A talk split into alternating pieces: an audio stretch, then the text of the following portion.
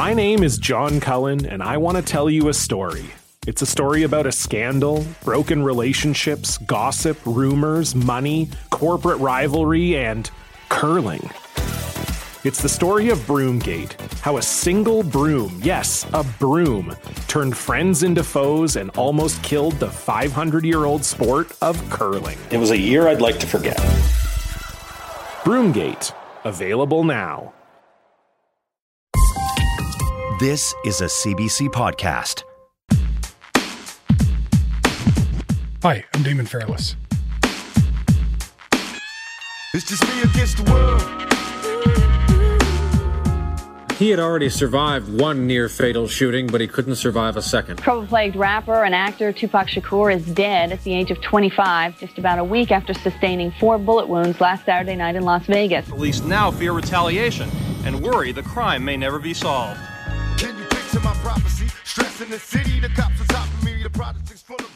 It's been 27 years since Tupac was killed near the Las Vegas Strip. And as those years passed without an arrest, it seemed like that's how it would stay. But in July, Vegas police suddenly revived the case. Investigators searched the home of the last living suspect. Then, on Friday, officials announced an arrest and an indictment. It has often been said justice delayed is justice denied, but not in this case. Today, Duane Keefe D. Davis was actually an early suspect in the investigation. He said he was in the car the fatal shots were fired from. And recently, he's been telling that story in documentaries and in a book he wrote. You said the shots came from the back. Who shot Tupac? To keep it for the code of the streets. It just came from the back seat, bro. Today, we're going to be taking a look at what brought this investigation back and why some believe that Tupac's legacy and ties to black liberation fighters might be a reason why it took so long for police to make an arrest. I'm talking to Santi Elijah Holley. He's an LA based journalist and the author of An American Family The Shakurs and the Nation They Created.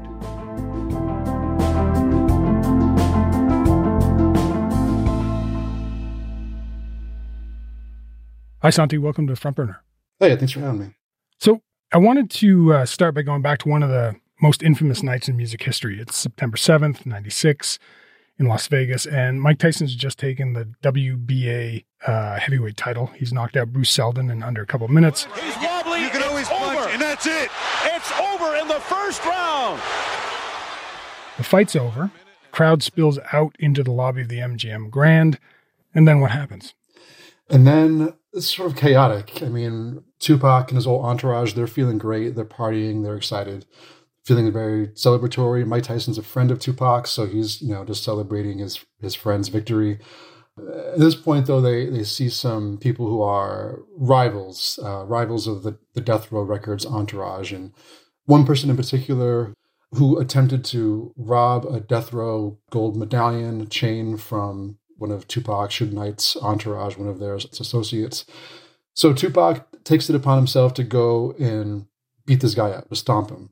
And I guess we should point out this at this point, Tupac is signed to Suge Knight's label, Death Row. Ain't no other record company out there that sold as many records as we did. We outsold Bad Boy, LaFace, every black record label out there. We outsold them in one year. And I'm a convict. So Tupac went back to his hotel for a bit, but then he left for a nightclub with Suge Knight. Tupac and Suge were driving together in Suge's BMW in a convoy of cars, and they stop at a stoplight. And what happens? At this point, uh, another car pulls up beside them at the red light, a white Cadillac, and there's four people in the car. And one person in that car sticks his hand out the window. He's, he's holding a gun and he starts blasting into the other car, into the BMW. Tupac gets hit multiple times. Suge Knight gets grazed with a bullet. Suge Knight manages to pull the car away. It's pandemonium. And then Suge crashes the BMW. You know, it's got blown out tires. He's bleeding. Uh, Tupac is bleeding. I'm driving, telling him I'm going to get to the hospital, kick back. Pac looked at me and said, You know what? You need the doctor more than me. You the one shot in your head. And we laughed the whole time going to find out what to the hospital. That's the conversation we had. It wasn't, Pac was a man the whole time. It wasn't that he was like, Oh, I'm shot. He cracking jokes. He's like, Yeah, they shot me. He said, But you shot in your head. Look at your head. Tupac eventually gets rushed to, you know, emergency room at the hospital. He's put into a medically induced coma. He's in and out of consciousness. you know, organs are failing, and eventually, six days later, he's taken off life support and you know pronounced dead September 13th. Mm. And and the police investigated this, and there, there were there were a ton of witnesses too, right? And I want to get to the, the most recent developments in this investigation a little later. But for now, can you take me through just in broad strokes what happened right after the shooting? What kind of progress did the police make with the investigation initially? Yeah, you know, they, Las Vegas police, and also working with other police departments, claim that they really had no leads. They had no cooperation from witnesses. I mean, obviously, the, a lot of witnesses, a lot of people involved had their own reasons for not cooperating with police. That's just who they were. They just didn't trust the police and just didn't want to be seen as ratting anybody out or snitching. But there were many other witnesses. It wasn't just you know gang affiliated people who were there who didn't want to talk to police. There was other witnesses around in the car behind Tupac and Suge's car, camera footage. Mm. The investigation really didn't go anywhere. They talked to very few witnesses. They knew that Tupac was involved in this very public beatdown of this guy, but they still just did not really make any arrests or sort of follow that, you know, that lead.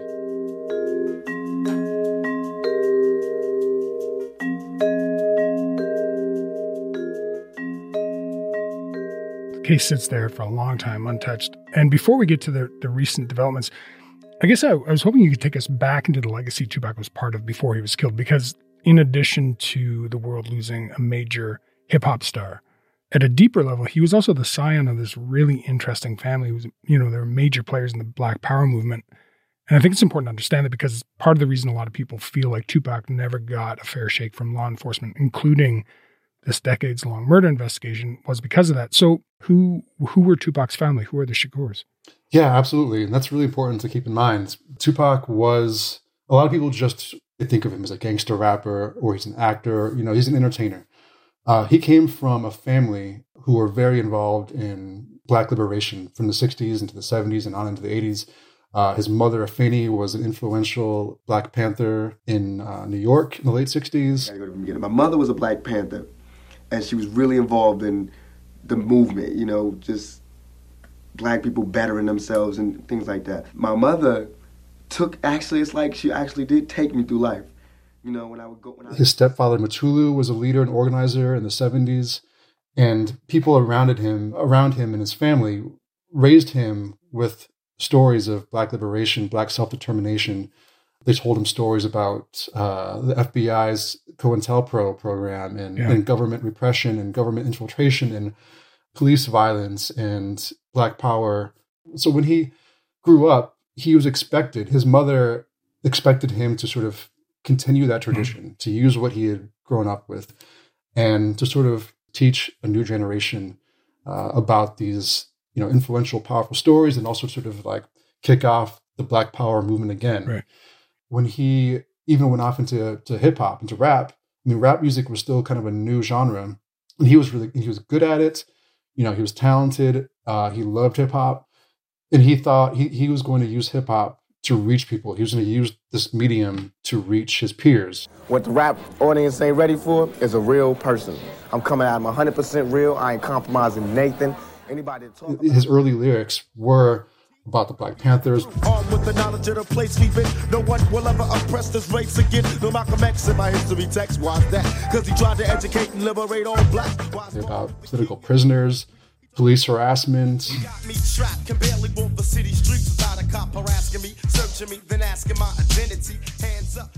So he really thought that he could combine these two things to sort of carry on this this this message. No, it's interesting too because I think Panthers were part of some high profile violent incidents.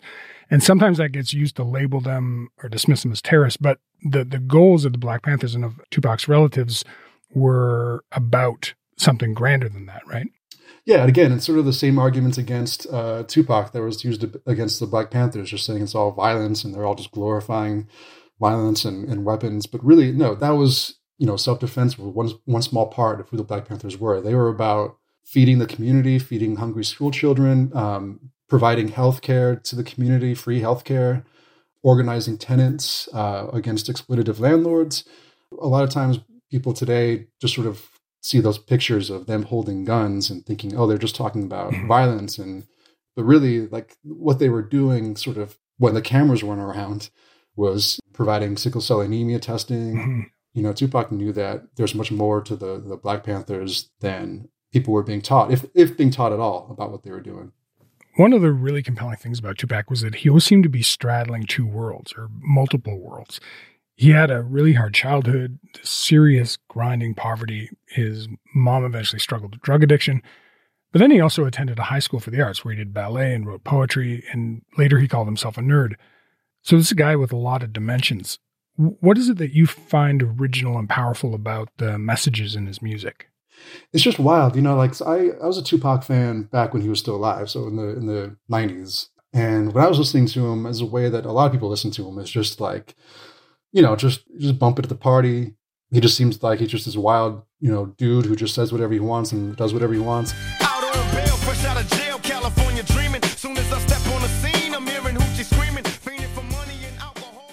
Later, you know, later as I got older and I started, you know, sort of becoming more involved with social justice and racial justice issues, and, and I became a writer and journalist, and I was sort of exploring these things, and I came back to Tupac because I was old enough and sort of mature enough to now recognize what he was talking about back in those days. He was beyond what a lot of us were even thinking about at the time or talking about. The only time we chill is when we kill each other. It takes skill to be real time to heal each other. And although it seems evident, we ain't ready to see a black president. Uh, it ain't a secret, don't conceal the fact. The penitentiary's packed if we don't, we'll have a race of babies that will hate the ladies that make the babies. And since a man can't make one, he has no right to tell a woman when and where to create one. You know, I think why people are today, like myself and others, are are finding their way back to Tupac, or at least have never really left. I mean, they're just like he's still gaining new fans today, and Yeah. is because he really did speak from the heart, and he w- he had his own faults, but he really spoke to this theme that has been running, you know, from his parents' day and the, from the Black Panthers days in the '60s and '70s, and to today. I mean, we're still facing the same issues, and that's why it feels like it's always very prescient, even to today's, because it just feels like this timeless thing that we're just going through over and over again. But we don't really have people like him who knew what they were talking about, but were able to speak to us directly, like as as equals, as peers. It's a bit of an aside, but coming in on the train today, I was listening to um, the track Mortal Man on Kendrick Lamar's To Pimp a Butterfly. And there's a, a really interesting part at the end where he's like spliced in an original interview with Tupac from way back in the day. And then it makes it sound like he's actually talking to Tupac. Would you consider yourself a a fighter at heart or somebody that somebody that only reacts when they back is against the wall?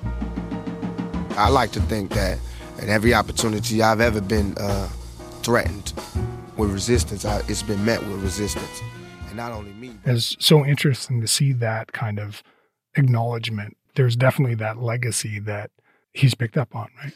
Yeah, definitely. I mean, the, I think the, more than anything with Kendrick, I think what he's addressing on that track is struggling with having this new sort of huge platform, people listening to you, and you know, you are now sort of in the spotlight, but you have a lot of your own mental health issues to deal with. Mm-hmm. People are looking to you for answers, you know, the same way that they were with Tupac and now, you know, with Kendrick, and not really knowing how to deal with this new sort of responsibility.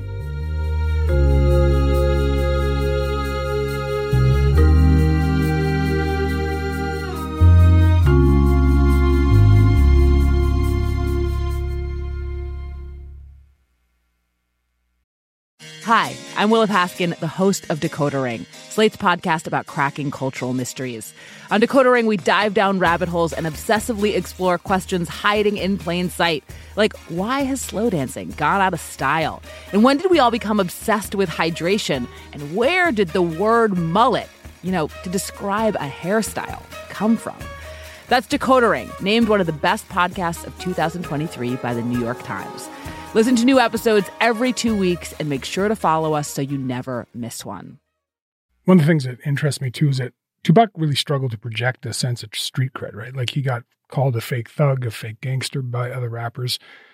This idea he kind of wasn't hard enough for the stuff he rapped about. But then, you know, he did get involved in a bunch of violent incidents. He shot a couple of uh, off duty cops in Atlanta. Rapper Tupac Shakur appeared in municipal court this morning after his attorney entered a plea of not guilty to two counts of aggravated assault in connection to the shooting of two off-duty And those charges were dropped because they had been drinking and one of them was using a gun from a drug bust. And he was also convicted of sexual assault. Uh, he spent almost a year in prison. According to the criminal complaint, on November 18th at the Parker Meridien Hotel, the rap star and three friends took turns forcing the woman to engage in oral sex. Prosecutors told Judge George Roberts that the woman accusing Shakur has been receiving drop the case or else threats. It's a fact. So he did take part in hard things. He was a violent guy, and that violence complicates his legacy. I guess I've always been curious why he fell into that. I don't, you know, I won't necessarily he was say he was a violent person. He was, I mean, like I said, he was a traumatized person. He was flawed. Mm-hmm. He was really, really hot tempered. He, he found himself at the center of a lot of violent incidents. Mm-hmm. You know, he would just get into fights with people uh, unprovoked. But I don't think that complicates his legacy because he was a complicated person and he admits to it. You know, he admitted to being, you know, flawed. Like he was not a, he was not a perfect uh, spokesperson, perfect role model by any means. Instead of a role model, I want to be a real model. What I want you to do is to listen. And I'm telling you, in my album, in the movie, um, in this interview, hopefully, I show people mistakes I made, and then they don't have to make that same mistake. About me being, You know, that's part of his conflict in trying to just be himself and be a young man. I mean, he was he was young, Yeah. and he was still dealing with a lot of family issues and family trauma. And all of a sudden, now he's you know starring in movies with Janet Jackson. What's your name? Lucky. Lucky. And he's touring the world and making money and he's like on, on the cover of magazines. Like you said yeah so going back to him not you know not not having that background of being like a hard person you know he always was sort of overcompensating for that. You know he really wanted to show that he was a tough guy that he could hang that he could you know roll with anybody. He knew he couldn't. He was i mean he was at his heart you know he was an actor so he was sort of playing this role of of being a tough guy. Yeah. um, because that's who he looked up to. That's what he like really wanted to have the support from. But he also wanted their protection. But a lot of times he would just act like make knee jerk reactions because he was just he just felt like he had to prove himself.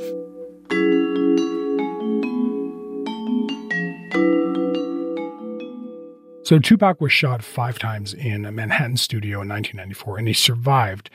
And this kind of set the stage for the East Coast West Coast rivalry some think led to his murder. And he eventually came to believe that his friend Biggie, the notorious B.I.G., betrayed him.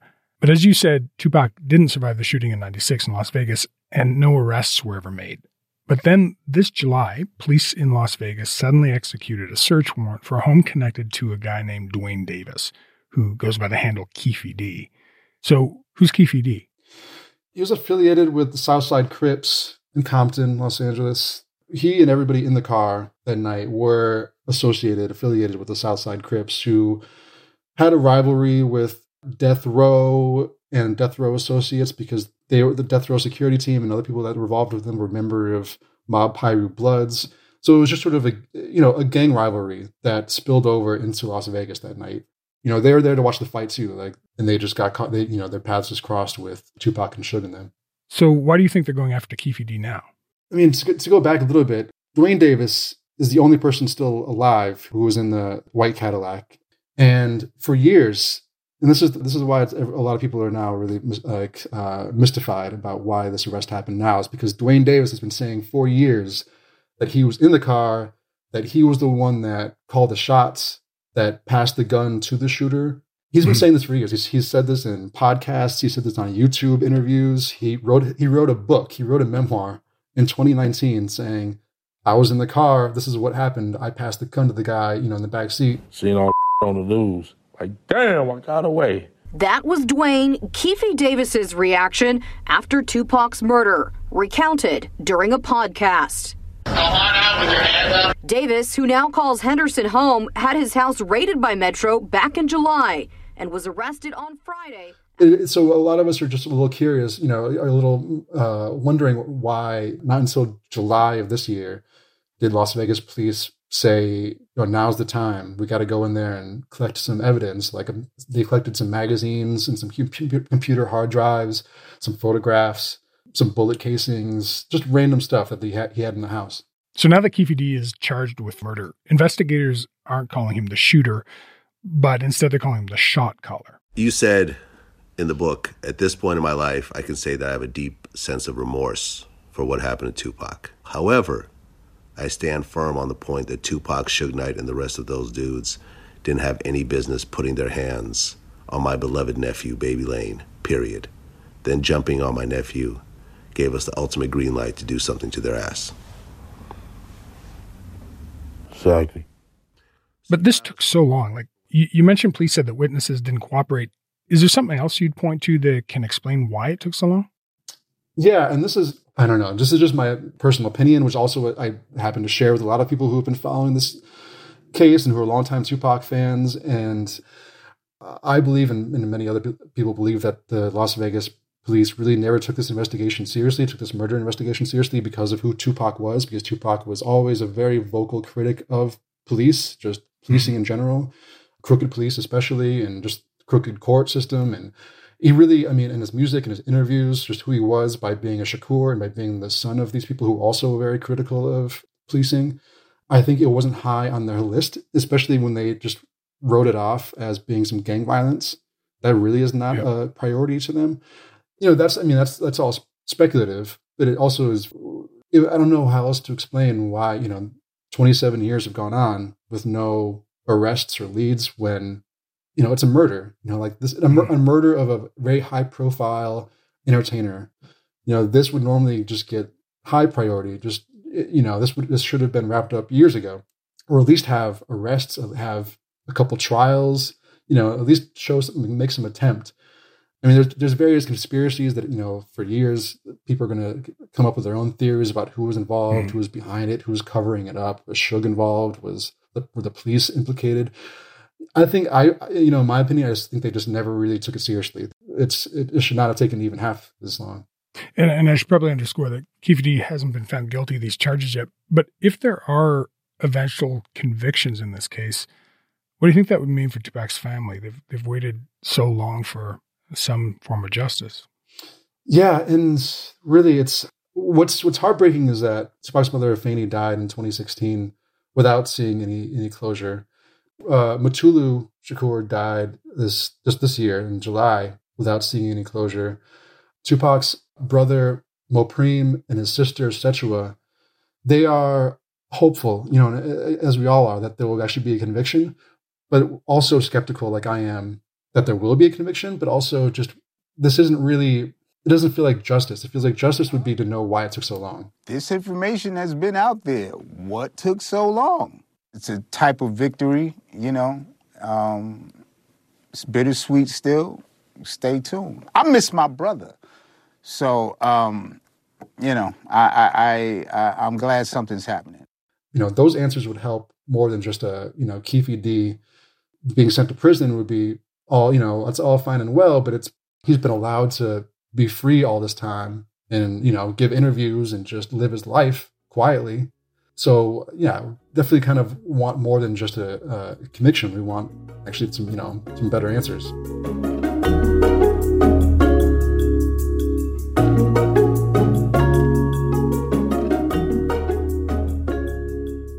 in terms of legacy Tupac's legacy. These conversations he brought into the mainstream in those you know relatively early days of hip hop, things like police brutality, economic inequality, institutionalized racism.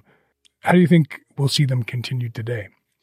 You know, Tupac was unique uh, as an entertainer because of his background, because of his you know knowledge and his passion and the things that he was talking about, and it's hard to think that we'll ever have anybody like him again because all the factors that were really involved with creating somebody like Tupac. I mean, just the person he was and his his history. And I think that's why you know his legacy. I mean, there's still books being written about him and published about him. There's you know there's still documentaries being made about him. You know, he just this year had received his Hollywood Walk of Fame star. There's a museum exhibit you know that was made, dedicated to him here in L.A. It's it's because he's he's more than just a, people who know him, you know, or, or at least know his work know recognize that he's more than just an entertainer. Like he actually really spoke to for a lot of us. He, he spoke for us who you know grew up poor or who you know grew up underprivileged, people who struggled with you know personal trauma, mental health issues. People just he spoke to like a lot of our just sort of deeper just needs and wants and desires and you know also just our aspirations so all this thing like i feel like even with his his murder was so heartbreaking at the times. It felt like such a bad, such, such a such a we lost more than just him. Just, we, we expected so much more from him. Mm-hmm. But in the years that have come, and just to see that people still embrace him and still find their way to him, you know, it's very it's very heartening because it sort of shows that it wasn't just a flash in the pan kind of you know it died with him like his message and his his work lives on. So even regardless of the conviction uh, what happens with this even you know all these years that there was no arrest and no real movement that didn't really change what he meant to to us you know and, and, it, and it mm-hmm. won't continue you know it won't make any any difference like his legacy is his legacy regardless of you know who gets put behind bars you know that is sort of that's sort of inconsequential to, to his work and his legacy Thank you so much. Santi, it's been great talking to you. yeah absolutely thank you so much for having me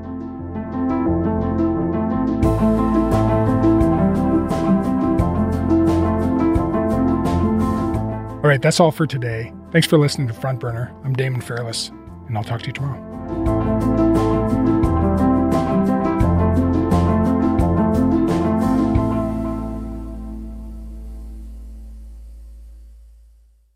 For more CBC podcasts, go to cbc.ca slash podcasts.